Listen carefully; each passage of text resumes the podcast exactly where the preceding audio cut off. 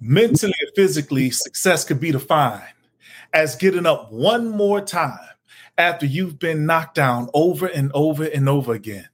I'm T Wood, and this is Triumphant Moments, where I highlight significant moments in life that are beyond the surface to inform, encourage, and inspire people to triumph over their life's challenges. With me today, I said, with me today, I have none other than Mr. Bernard Kinsey. He is a philanthropist, entrepreneur, retired Xerox executive, and expert in the field of urban revitalization and economic development. He is originally from West Palm Beach, Florida. He is a graduate of the Florida A&M University and Pepperdine University. He, he and his wife Shirley have a passion for African American history and art and are creators of the world renowned Kinsey African American Art and History Collection and Foundation. He resides in Los Angeles. Together, he and his wife have one son. There is a plethora of things that I could talk about or enlighten as far as the successes he's had here. But for me, T. Wood, one of the greatest things that stands out about Brother Kinsey is his heart and his desire to help people in general means a lot. Welcome, welcome, welcome, brother Kinsey. How are you? Fine, uh, T. Wood. It's good to good to be with you. Um, yeah, the the reality is you just have to keep working at things. Uh, we we we we worked on this for almost forty five minutes. Um, you know, I was saying, you know, there's no such thing as quitting. Is you know, uh, it's just giving up. So you know, persistence is one of my uh, uh, attributes that I really hope that your listeners will will think about because without persistence, talent, goodwill will never work. So uh, you just have to stay focused on, uh, you know, what you want and what we found. If I want what I want more than you want me not getting it, I'll get mine. It's just that simple what would a normal daily routine look like for you? You got push-ups, sit-ups, meditation, uh, yoga. Well, I, I, swim about a mile a day for the last, I don't know, 25, 30 years. Wow. So right after I finish this, I'll go to the pool and and do 80 or 100 laps. Uh, and I do that rain, rain or shine. Uh, and it's it's you know, if you don't take care of your physical self, your mental and emotional and spiritual self won't have enough energy to be able to play the game. We all need energy to play this game called living in life. And you only get that by feeling good and having a resolve about taking care of you first, then the people you love, then your friends, and then your community in that order. And if you get that out of out of phase, you frankly won't have enough energy to be able to do the, the, the really heavy lifting that being just being alive in America. And we have a saying, uh, what we want people, you know, and, and, and I really think that particularly black folks have to develop the idea of, of two concepts. One is to resist and another is to expect. Our 18th, 19th century brothers and sisters that were enslaved in America, we don't use the word slave Anytime you see the word slave, you say enslaved. So the idea really is to pattern ourselves after our ancestors that did so much with so little. So the idea of resisting this racism, this voter suppression, this idea that color is the only thing that matters in this country. We have a saying that uh, your skin speaks before you do. And it's true because the darker you are in America, the more difficult it is. Mm-hmm. So what we have to do is not say, ain't it awful? What we have to say is, what am I going to do about it? So the whole idea about this journey that we all take, and we all have to take it, you know, and if you, you know, we have a saying, if if if you start behind in the in the race of life, you just have to run faster than the other people. Mm. Okay, it's just that simple. So this this notion about uh, ain't it awful and y'all don't like me and black people have been treated poorly. You know what? All of it's true. But racism is like rain. It's either gathering or falling on you. So I say, get you an umbrella. And when you get an umbrella, you can play the game because the, the game is really about living a good life, mm. not about fighting people for your, uh, you know, manhood or dignity and all the things I hear people talk about. Mm. So, so the idea of our ancestors is to resist, resist every aspect of American uh, life that does not respect the African American story and experience. And the second part is expectancy.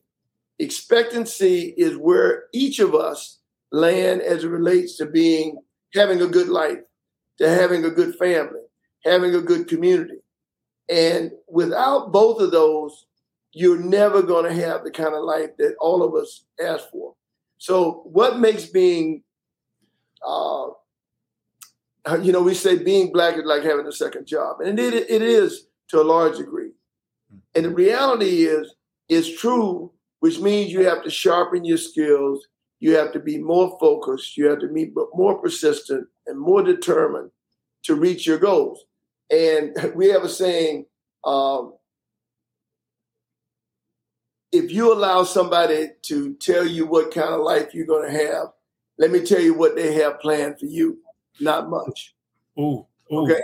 So if you don't if you don't accept the fact that it's your responsibility to live in the present about what you want to do with your life, shame on you. Brother Kens, I wanted to connect this with you. Now, you you grew up in West Palm Beach, Florida, as a fellow Floridian. Okay, right. I wanted I wanted to get an idea of what it was like in in your household, you know, in your upbringing. You know, uh, siblings, uh, like, how yeah. would you describe your six, upbringing? Six your brothers and sisters. My dad, Florida A&M. My mom, Florida A&M. My mom played in the band 1939. So when I played in the band 1961, it was just part of, you know, uh, the the induction. My brother went to FAMU. I had all of my sisters, with the exception of one, went to black colleges: Howard, Tennessee State, West Virginia. So we come from a, a, a second generation family, which was somewhat unusual you know, in the Black South. I was born, I'm 78, so 1943. Uh, but my dad uh, uh, graduated, uh, got a master's, a principal for 39 years at West Palm Beach. Ooh. And there's a school named after him, uh, the UB Kinsey uh, a School of Art, Magnet and Arts in West Palm Beach. And he really, he and my mom married 63 years before he passed. So I really was lucky in a lot of respects, but we came out of a very segregated environment in West Palm Beach. But it was a great way to grow up. I mean, uh, brothers and sisters, aunts and uncles and nieces, nephews, cousins that all live close to each other in this like segregated. Hmm? It was like a village that you know you could. Oh yeah, it was a village. Uh, we may have not called that until now, but yeah, it was our village, and uh, the uh, and you know where black businesses were strong. My grandfather owned uh, Kinsey Groceries down on Rosemary, which was a main drag, and it was a very uh, popular grocery store that sold some of the best meats in, in in Palm Beach County. So, so I did not grow up poor. Uh, I grew up very middle class. Uh, my, you know, my dad, uh, mom. I mean, my mom was most probably the most frugal person I've ever met and the frugality that she had, she taught that to me. And frankly, I'm very frugal to this day. Uh, and and uh, I tell people all the time, if you want a good life, you better be frugal. In oh. other words, it's not what you make, it's what you keep. So the idea is if you don't put aside something from every paycheck, yeah, shame on you. Because mm-hmm. you need more than a rainy day fund. You need a sunny day fund. I retired at 47, 31 years ago. That's what I'm talking about. Come on. And I mean, people, what the way Shirley and I live is what people dream about. And the idea really is nobody gave us anything. I, I, I never will forget 1967 when we moved to California with $26 and a job. Come on. I called my dad. I said, Dad, I need to buy a car. I need $250 or $350. I forgot what it was. And you know my daddy told me? He said, I don't buy cars. He said, You're grown buy it yourself. So I bought a 1961 Dodge Lancer with no air conditioning, no heat, no no anything. It was just a motor in a car. And paid $250. I borrowed 250 from my employer because my job was in Orange County. I lived in LA. Didn't know that because, you know, I just didn't know it. Right. But uh, my my my homeboy John Clayton, who uh, one of my closest friends, his mother taught me in the second grade, and his mother worked at my dad's school. That's mm. the kind of connection that West Palm Beach had. But this was typical in most black communities all over the South. Uh, it was nothing really. Uh, it was exceptional, but it was pretty normal from a black uh, community standpoint. So See. So when I buy this car, we we named the car Lizzie.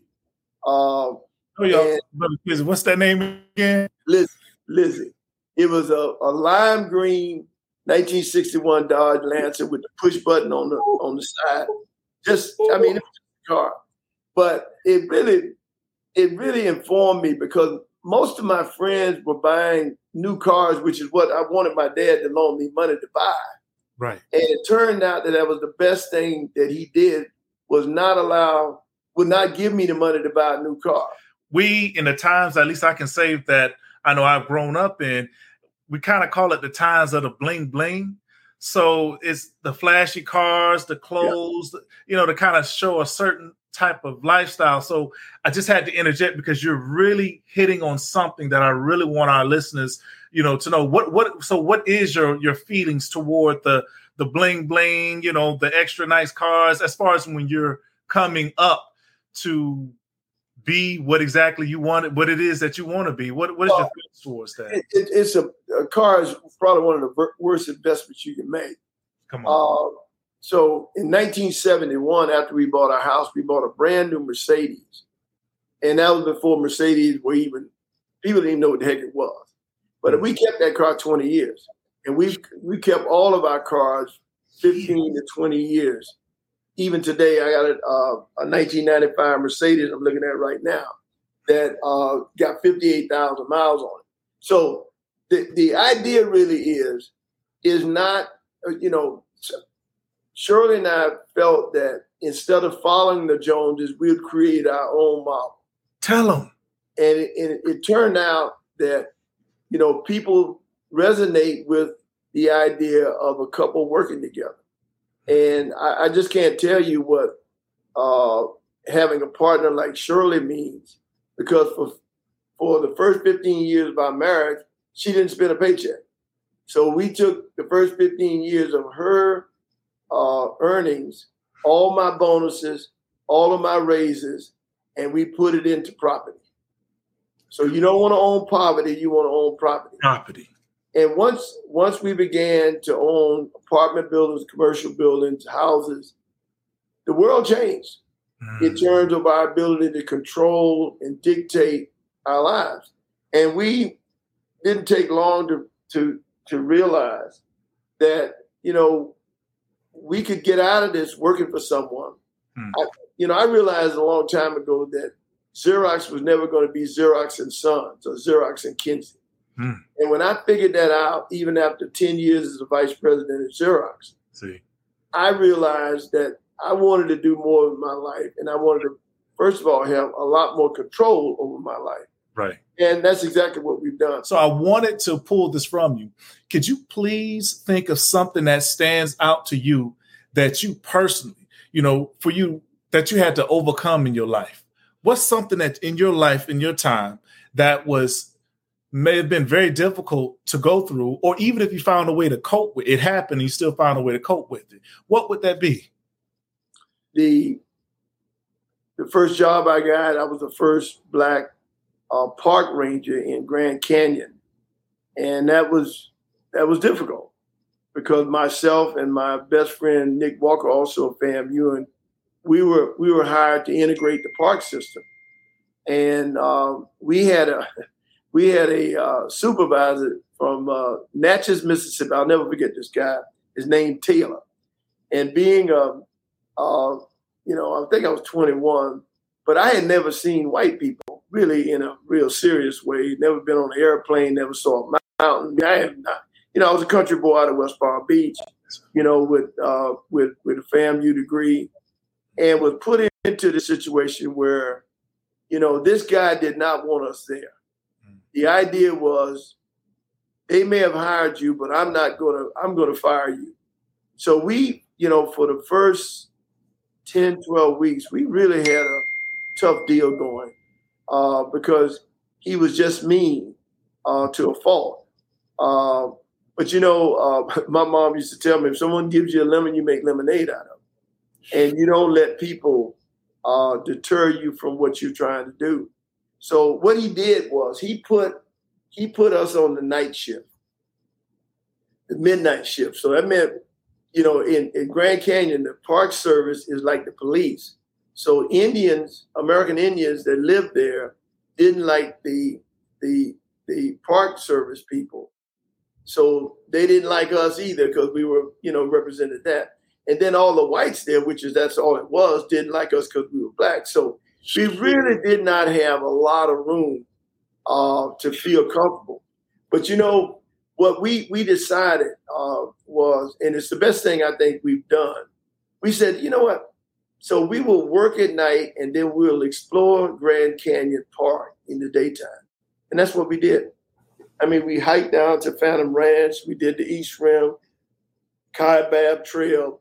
I mean, fell in love with this part of America that I had first first time I've ever seen you know, this kind of landscape and geology.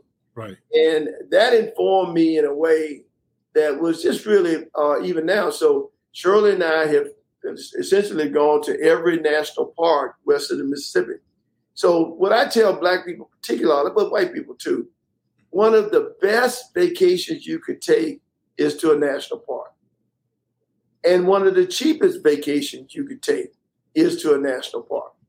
So what we have to do is think about other ways to inform ourselves and to bring our kids up into environments that they will learn what discovery is all about. I mm-hmm. remember my eighth grade teacher, Mr. McDonald, who uh, I remember him to this day. He was he was our geography teacher, and he would sit us down with this book and take us all over the world, all over the world. And I remember, like it was yesterday, I saw a picture of the Parthenon in Athens, Greece. And I said then to myself, not knowing it subconsciously, that I wanted to go to that place. Literally, the first trip we took, the very first trip we took to Europe in 1977, we find ourselves checking into a hotel in Athens, Greece, and guess what's right outside our window? Come on, brother Kinsey. The Parthenon. So I'm a big believer in visualization, internalizing that, and then going to work to to be able to to to, to make it happen. Brother so, can you say that that part again, please? Please I'm repeat a big believer in visualization. In other words, when you see something and visualize it, then internalize that.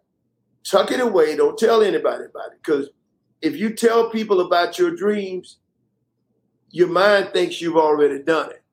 And you won't keep going after it.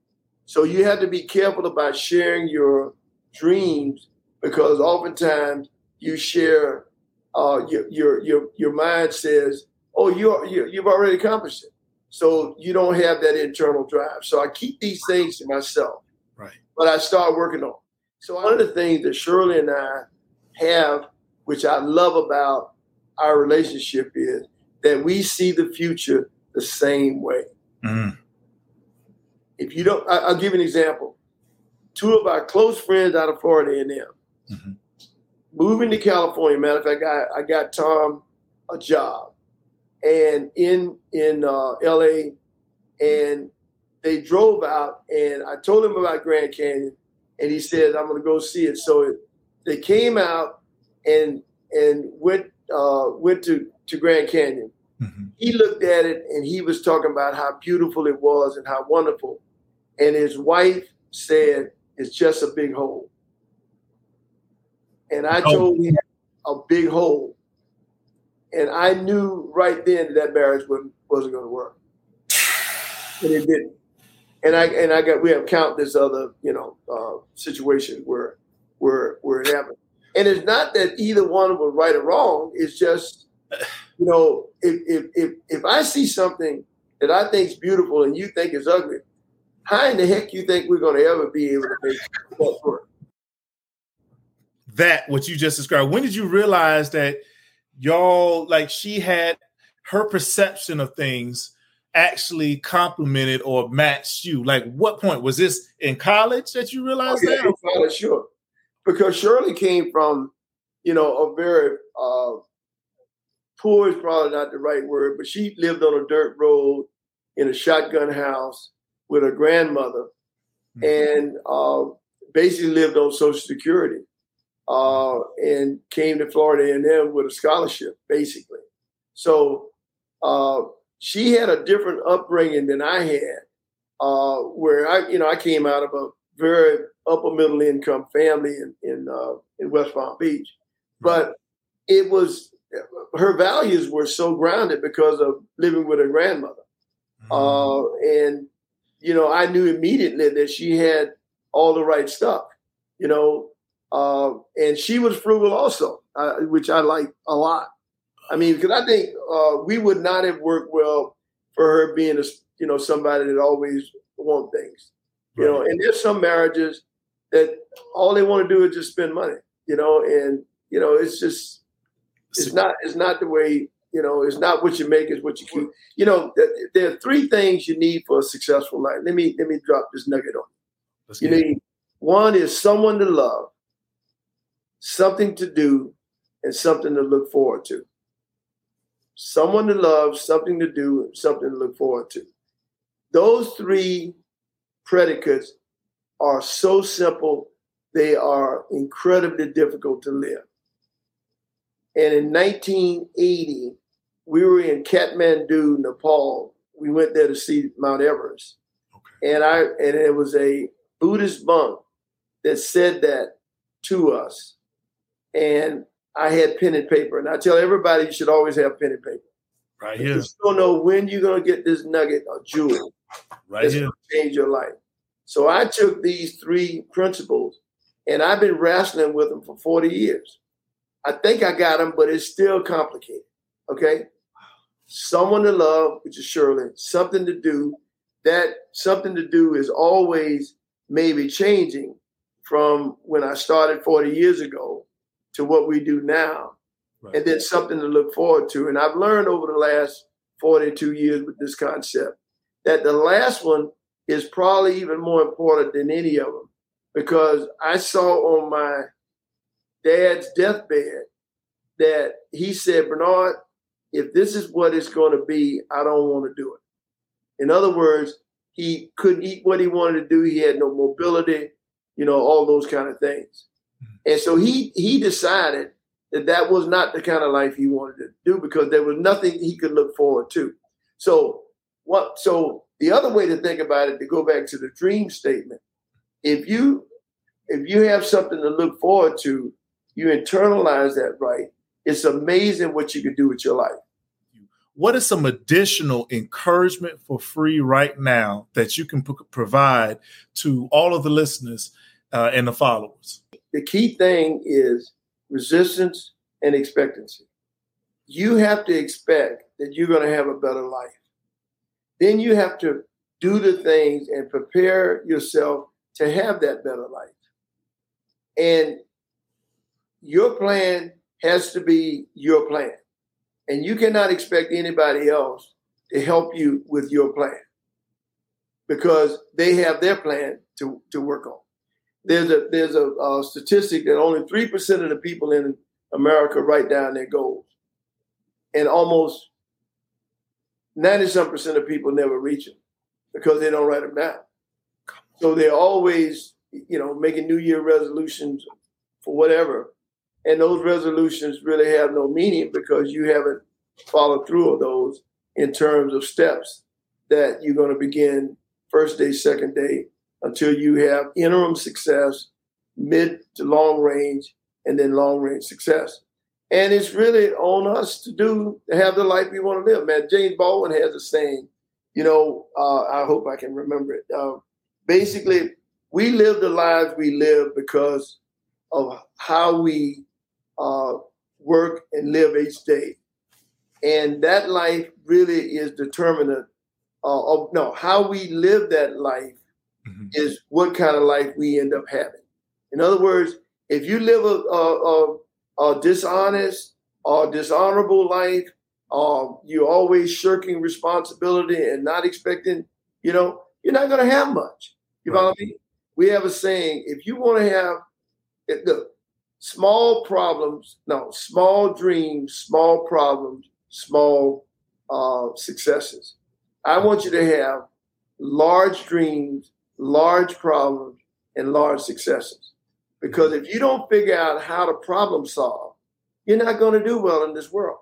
So if you have ideas of making, you know, an impact, and I'm not talking about money being the, the only determinant, but I'm talking about right. But you know, when you accomplish goals, you provide the energy to be able to get up every day to accomplish more goals. Mm. And when you don't accomplish goals, it takes away your energy mm. and your ability to be able to com- com- accomplish your goals. In other words, it's a net it's a net negative right. when you keep things unfulfilled or unfinished. Right. So what you have to do is complete tasks. If you start completing little tasks, then midterm tasks come up then long term tasks become a lot easier. I appreciate you. Just as I'll tell everybody, to all the listeners and all the followers, sometimes in life you must fail in order to succeed. But one thing must remain certain under no circumstances do you ever, ever, ever give up. I agree. This is agree. T Wood. I'm with Brother Kinsey, Brother Bernard Kinsey. Thank you, brother. All right. Take care.